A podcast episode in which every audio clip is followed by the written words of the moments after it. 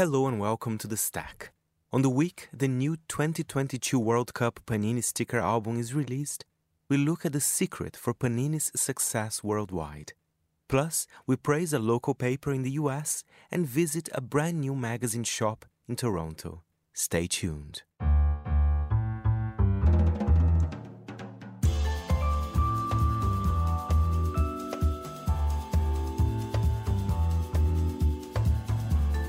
From Midori House in London, this is The Stack 30 minutes of print industry analysis, and I am Fernando Augusto Pacheco. We start the show talking about something that many remember fondly from their childhood the iconic Panini sticker albums. Since 1970, they have published a special World Cup sticker album with stickers of all the players competing.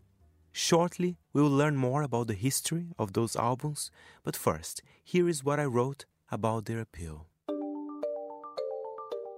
Since 1998, I've had a personal tradition, which is repeated every four years collecting the World Cup Panini sticker albums. It's a curious hobby. I'm not a fanatic football fan, but there's something appealing about the iconic and enduring album. And as a fan of anything in print, I love collecting the stickers. The 2022 version for the Qatar World Cup arrives on newsstands in the UK this week. It was published in my Brazilian homeland last week. Its release has long been a remarkable date in the football fans' calendar. Four years ago, I took a train to the quaint town of Tunbridge Wells and paid a visit to Panini's UK office to find out more about the brand's appeal.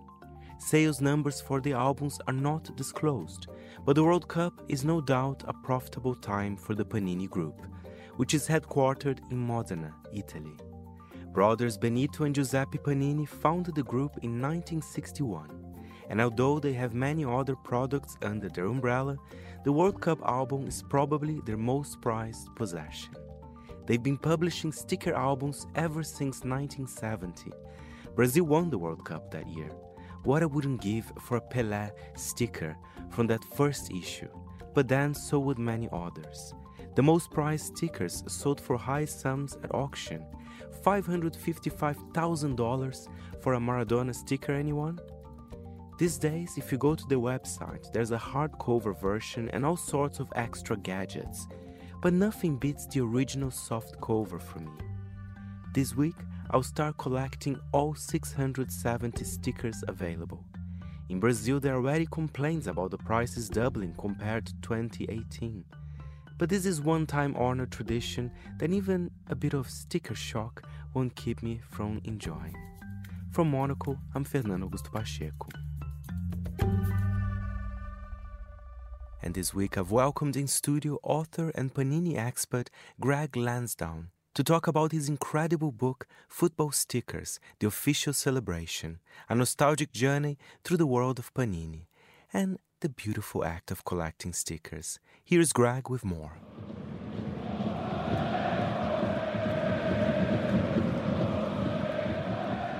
Uh, just to show how old I am, my first Panini album was in 1979.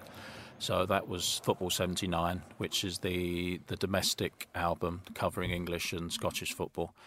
I was then bitten by the bug, so carried on collecting all the English domestic albums, and then that took me up to 82, which was the first World Cup album, Spain 82.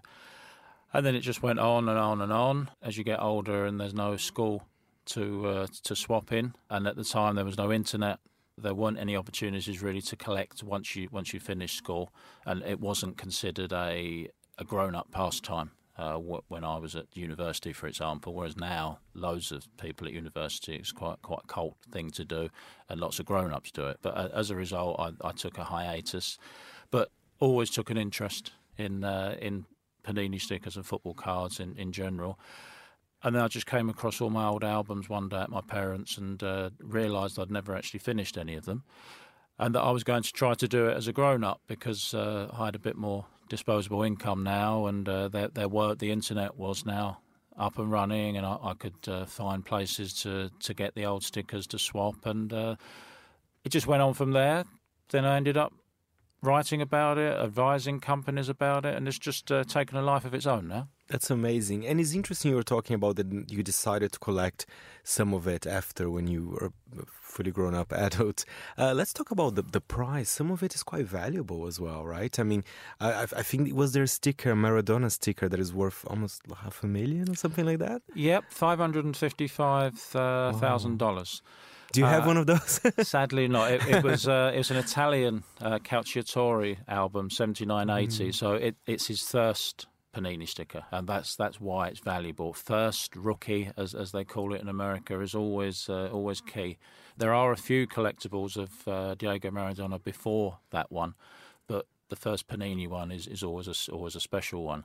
As it happens, in the news recently was a, a $12.6 million baseball card uh, that got sold in America. So that's that's an indication of uh, how valuable these cards and stickers are now.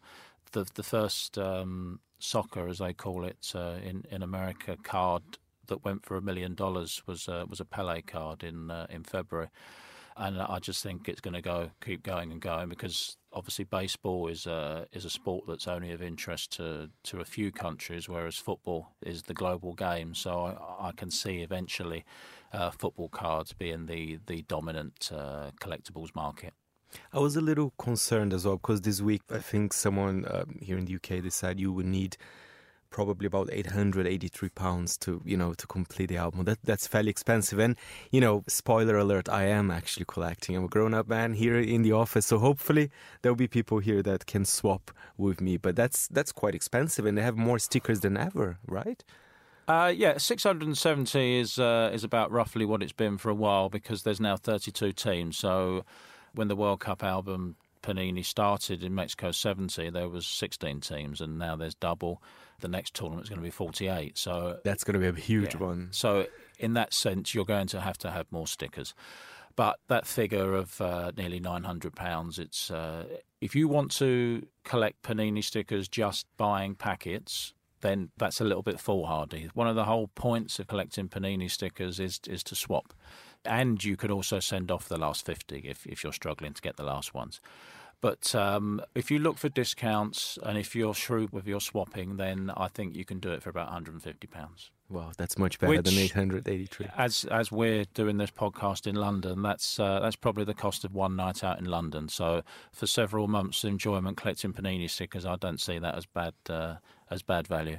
And what's the appeal? Sorry, I know it's a very general question to that, but I have to tell you something. It's almost it's quite peaceful for me actually when I open the sticker. And there's even a section in your book which I thought was quite interesting that you know you have to have a good hand-eye coordination as well. I think there's something peaceful about collecting then. But what what would you say is the main appeal oh, of the sticker it's, album? It's very therapeutic, hmm. especially.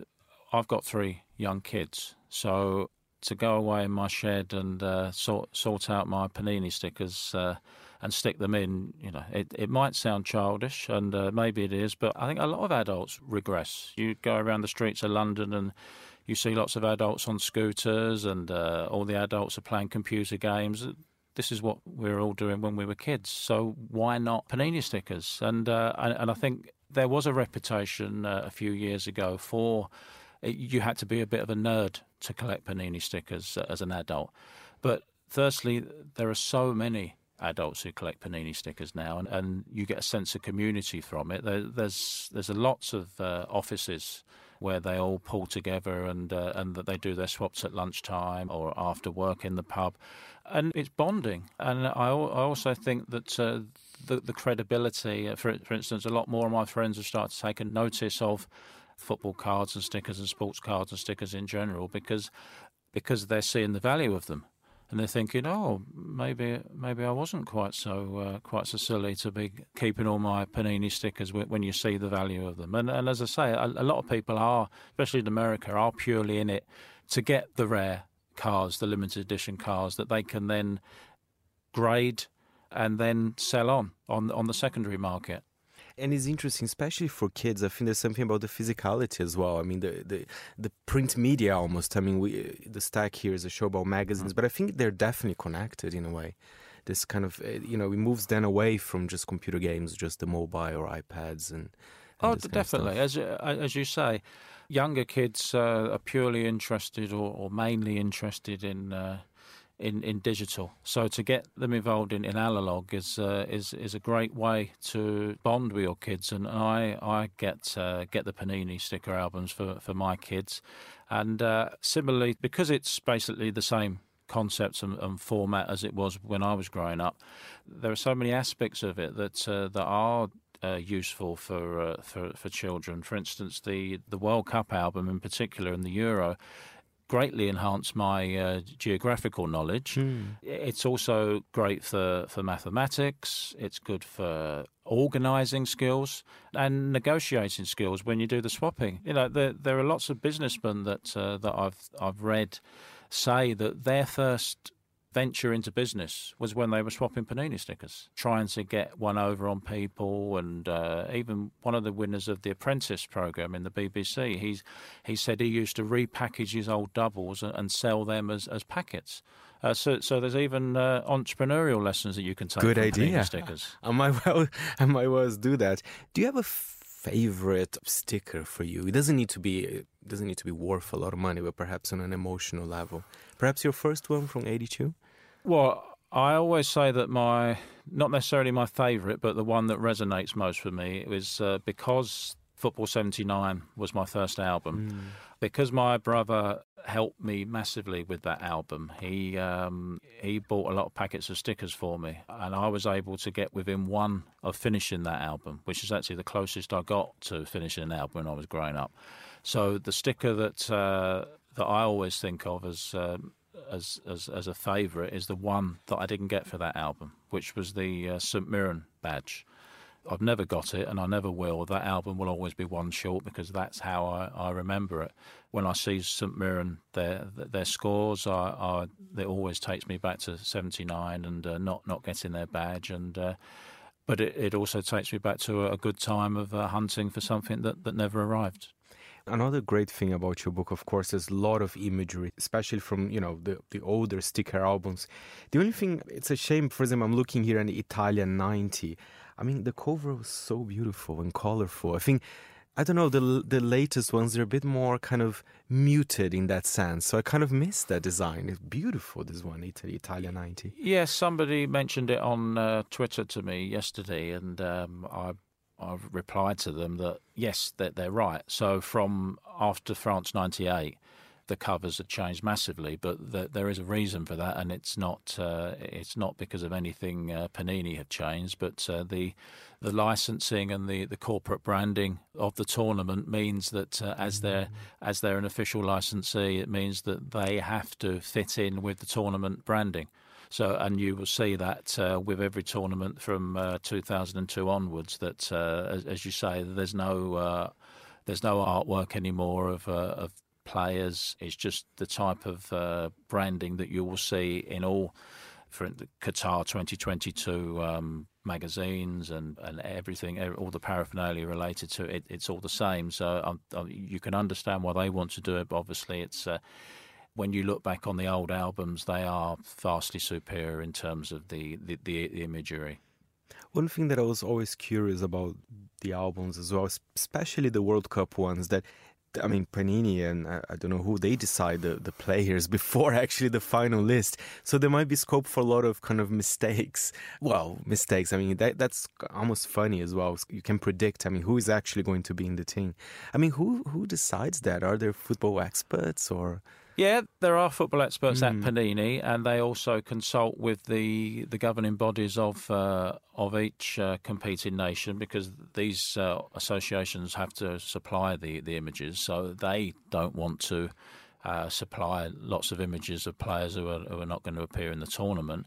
But on the other hand, they don't necessarily want to entirely give the give the game away. So if if there was someone who you would think is definitely going to go in be in the squad and they're not, uh, and then and the association knows that they're not, then if if they left them out, then that then people would think, oh, what's what's going on here? So there are some um, omissions, but uh, because they have to finalise their the Panini squads uh, many many months before the tournament, then that's that's going to happen. So, for example.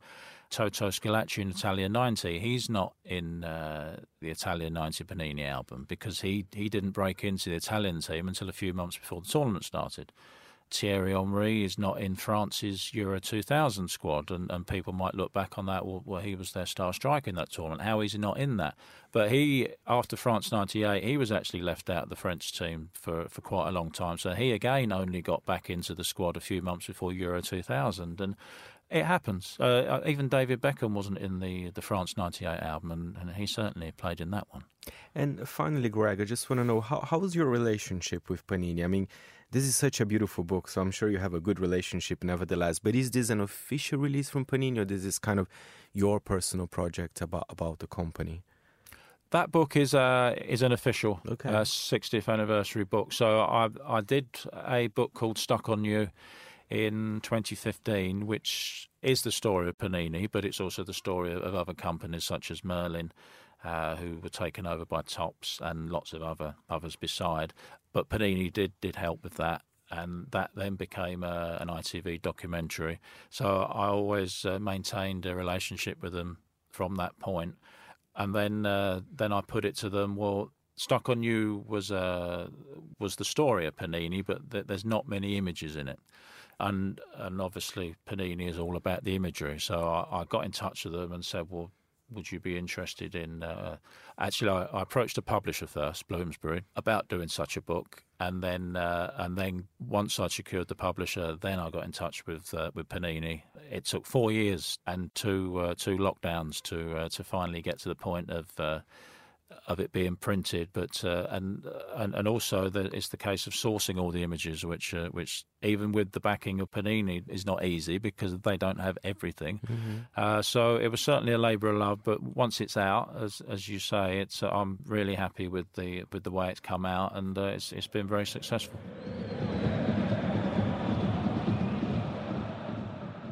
Thank you very much, Greg. And the World Cup 2022 sticker album is out now and so is Greg's book, Football Stickers The Official Celebration, a nostalgic journey through the world of Panini. Also, this week, Monocle's US editor, Christopher Lord, wrote a little something about a special local paper, the East Hampton Star, a ray of sunshine in the world of local news in the US, which is suffering at the moment. Here is Chris with more. There's an ever present crisis facing local news. Just last week, it was revealed the scale of layoffs happening at Gannett, which publishes 200 papers across the United States, including the Poughkeepsie Journal and the Desert Sun in Palm Springs, following quarterly losses to the tune of $54 million. Yet there's one local paper that gives me reason to be hopeful. I just spent a weekend with friends in Amagansett, Long Island, and on the kitchen table was, as always, a copy of the East Hampton Star. The Star is a family owned weekly that's been going since 1885. It's printed on heavy newsprint, can withstand a splash from the pool or an overturned glass of rose, and the writing can sometimes be moving, or it can be hilariously deadpan as it moves across the big stories and banalities of life in the community. My favourite section is called On the Police Logs, which rounds up the previous week in local misdemeanours. They just had a story about a mother who allowed her daughter to have a few friends over she returned from a night out to a house full of juveniles who wouldn't leave, read the East Hampton Star report.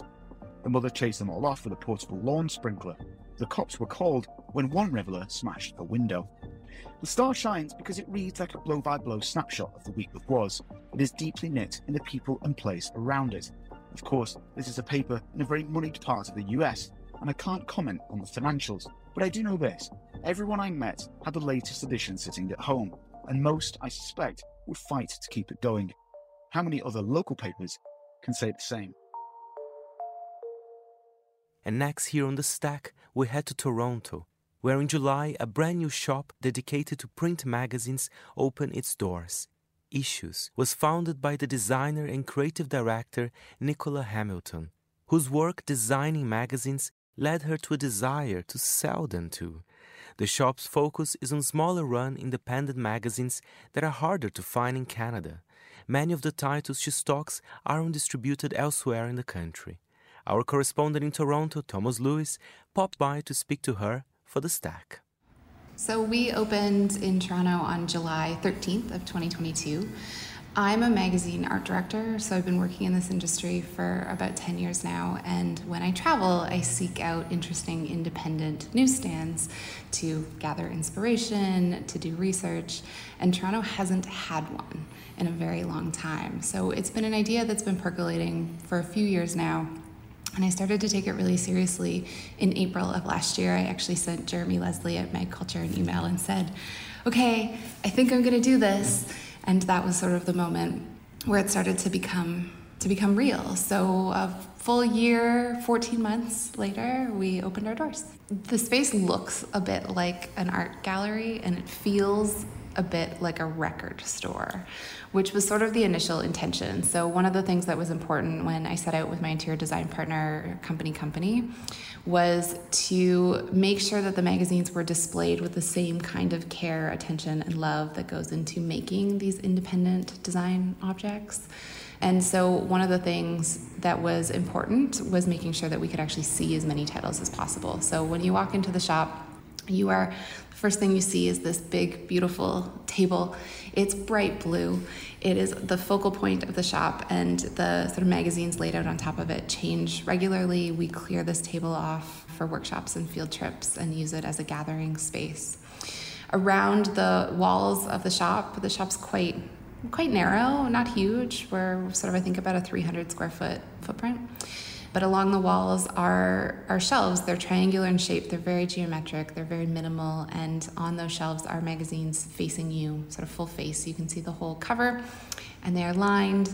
Um, we don't have enough inventory yet that they're all sort of overlapping each other, but that'll be fun when we get there. And one of the interesting things about the space are the colors.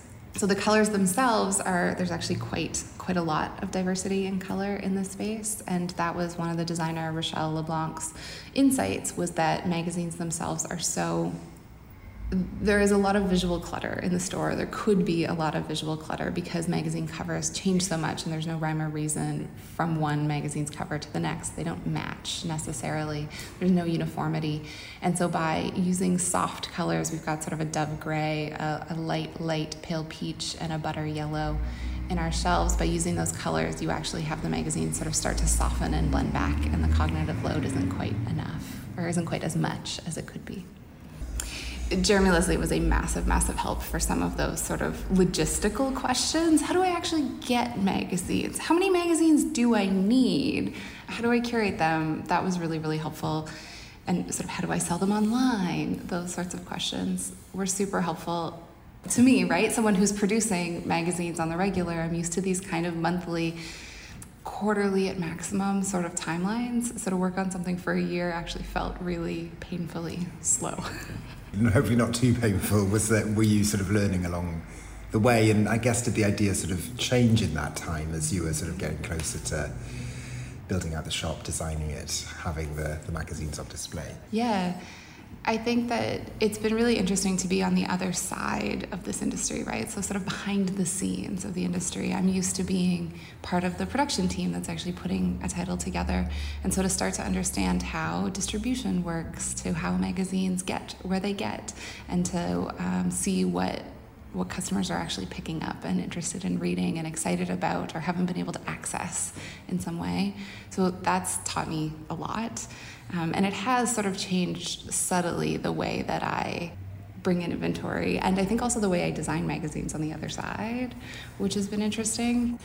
I mean, I believe in independent media pretty strongly. I believe that that is the next sort of incarnation of magazines that, that niche independent titles, that lower frequencies, smaller press runs are, are the way we're heading, sort of away from the commercial titles. And one of the sort of theories that I have is that here in Canada, our independent market has not grown all that much, and there's a whole whack of reasons, many of them rooted in money, for why that might be the case. But one of my theories is that it might also be exposure. There might be a lot of people with magazine ideas sort of percolating, but not understanding that these independent, smaller run titles exist elsewhere in the world. So I'm hoping that folks being able to see them, they might start to be able to see themselves and the thing that they want to create in those spaces. Maybe you could give us a sort of little tour of the kind of magazines we've got here, and maybe why why you were so keen to include some of them and to be a sort of retailer in Toronto for them. As far as which titles we brought in, I am the first retailer for a lot of these publications and, and publications that, that we know and love. Things like Pit out of the UK and Noble Rot for food, sort of looking around. I came for Couscous, which is a more recent launch. Um, Stoned, the Korean surfing journal. I'm the first Canadian retailer for a lot of these folks. And so that's that's exciting. Also wild we had to pay to have something shipped across border across the sea to get it here. I mean, I still have to do that, but now at least folks can come and take a flick through. Some of these titles, when they actually landed in the store, it was the first time I had flipped through them in real life. So things like the American Football Journal Spiral, I'd never seen in real life, only online. And that experience of flipping through it is so different. It seems such like a simple thing, doesn't it? But it makes such a difference of actually seeing whether the publisher made it a really big sort of format or a or a small little bookish thing. It's sort of there is still a magic to that. Absolutely. I think Beside's such an interesting example of that, they're a Canadian independent title. They are based in Montreal. And in Toronto, we haven't had sort of immediate access to them in the same way. So I think a lot of us have followed their journey through the National Magazine Awards and the awards they're winning and online. And yeah, it's it's much smaller than I anticipated too. They were in here actually. Uh, we're out of, we, we sold out and we'll get more, but they were in here a couple of weeks ago, taking a poke around, rearranging shelves to take photos. Oh, fantastic. Pretty cute. Yeah. So nice. Which I think is the other kind of interesting thing. We have a lot of Toronto based or Canada based startup titles in here that I'm really excited about. Um, Serviette, which is published by Max Megan, is a food magazine this issue's theme is food is everything, and so it's sort of seed all the way to, through to food on the table. It's really beautiful. We've sold so many copies of it, and it's been fun to have Max part of this community too. And Derby, which is a Canadian soccer culture journal, which is a magazine that couldn't have existed in Canada a couple of years ago, right? We're in this moment where, where soccer or football is sort of becoming exciting in Canada for the first time in a long time, and so that's published between Vancouver and Toronto. And it's it's the the soccer thing is kind of a really nice example because I guess that's sort of to me anyway a bit of a the joy of, of magazines is that quite often newer ones do sort of tap into something that maybe didn't really exist before. So it becomes this kind of snapshot of actually maybe something a bit bigger that like, oh, you know, moods are changing or new stories are there to be told that no one really sort of thought of before. And it is quite unique, isn't it, that magazines I don't know why, but have this kind of ability to sort of reflect that. Maybe it's because of the slower pace, you can be a bit more considered. I, I don't know, like you were mentioning before. But there is something quite lovely about that. Yeah, no, I think it is. I think it is the slower pace. I think it's the idea of curation. Magazines have always been vessels of, of curation and culture, right? So it makes sense that they're they're the vehicle that is sort of showing us what is happening here in the country. And I think I think independent media does that a little bit better because they are not sort of following the advertising path, right? They're following the sort of creatives that wanted to build that thing or involved in that community or telling the stories from those communities. In terms of the indie magazines that you stock here, I think Print is Not Dead is a big sort of feature of, of your sort of online presence. But in, in reality, how challenging is the market for producers of smaller magazines, for writers, for art directors. You know, what is that landscape like now? You said that there was room for growth, but I wonder what that looks like in reality from your vantage point now sort of selling them? Here in Canada, sort of in the, the mass commercial market, we have a tendency to be a few years behind the rest of the world. And so, one of the things that I noticed that made opening issues seem feasible was that independent media was, was on the uptick elsewhere in the world. And in Canada, it hasn't been. And some of those reasons are, are money. Funding for startup publications is really hard to access in Canada and almost doesn't exist if you're anything but a fine arts or a literary title or is very small. And then the other piece of that is our is our geography. So making a magazine and shipping a magazine across Canada is quite challenging because it's such a big geographic country that is so vast. Shipping is tough everywhere right now, right? This is one of the sort of pieces that came out of the pandemic is that shipping costs a lot of money and takes a little bit more time and is harder. We sort of took it for granted before. So we do, we do have room for growth there. I think one of the spaces that that sort of the commercial print industry in Canada has let wither away is the pipeline for young talent. So designers, writers, editors coming out of journalism programs and graphic design programs and who are interested in working in, in magazines or in publishing in some capacity don't really have anywhere to go. So they don't have mentors to look for. There aren't jobs for junior editors anymore or junior designers. And so that is one of the things I hope to address over over the next few years. I don't know how, I don't know what that looks like yet, except that I know it doesn't exist and that it's a really hard space for folks to get into. And our publishing industry is only stronger by having those young and emerging voices be part of it, right? We'll have to start somewhere. And who has been stepping through the door? Who have your customers been sort of so far? Has that has any of that sort of surprised you about who's taken an interest? There's a large swath that has not surprised me. So, photographers, illustrators, artists, writers, journalists, folks who sort of orbit the media industry, the print industry, and longtime print lovers who are excited to be able to access something in person um, and not pay shipping costs for things.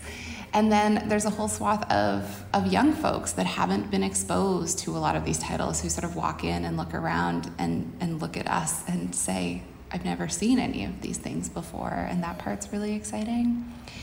And then there's a then there's a, a very surprising group of people who are using magazines as an indicator of lifestyle again. That's really interesting. So folks are coming in, they either have studio spaces that they rent out to influencers for photo shoots and, and content generation, or they are styling their own homes in some way, but they're asking us to help them pick out magazines for their coffee table, their credenza, their bookshelf, things that represent their, their own values but also aesthetically fit in to the vibe. It was maybe the sixth or seventh time it happened that I looked to Sabrina, who works here part time, and said, Is this happening to you too? And she said, Yeah, two a day.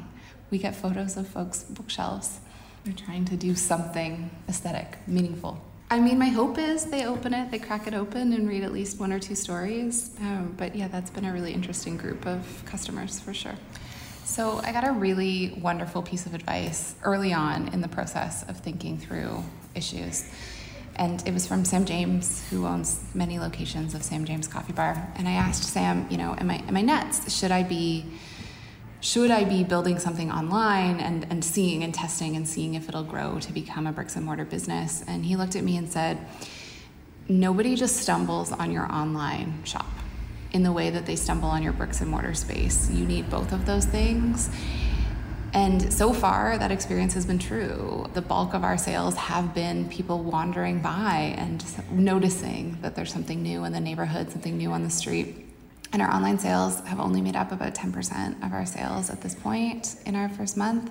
So there's room for growth in online sales for sure, but without the bricks and mortar, I don't know that we would have the same sort of authority in the community that we have. Nicola Hamilton there, founder of the Issues magazine shop in Toronto, speaking to Monocle's Thomas Lewis.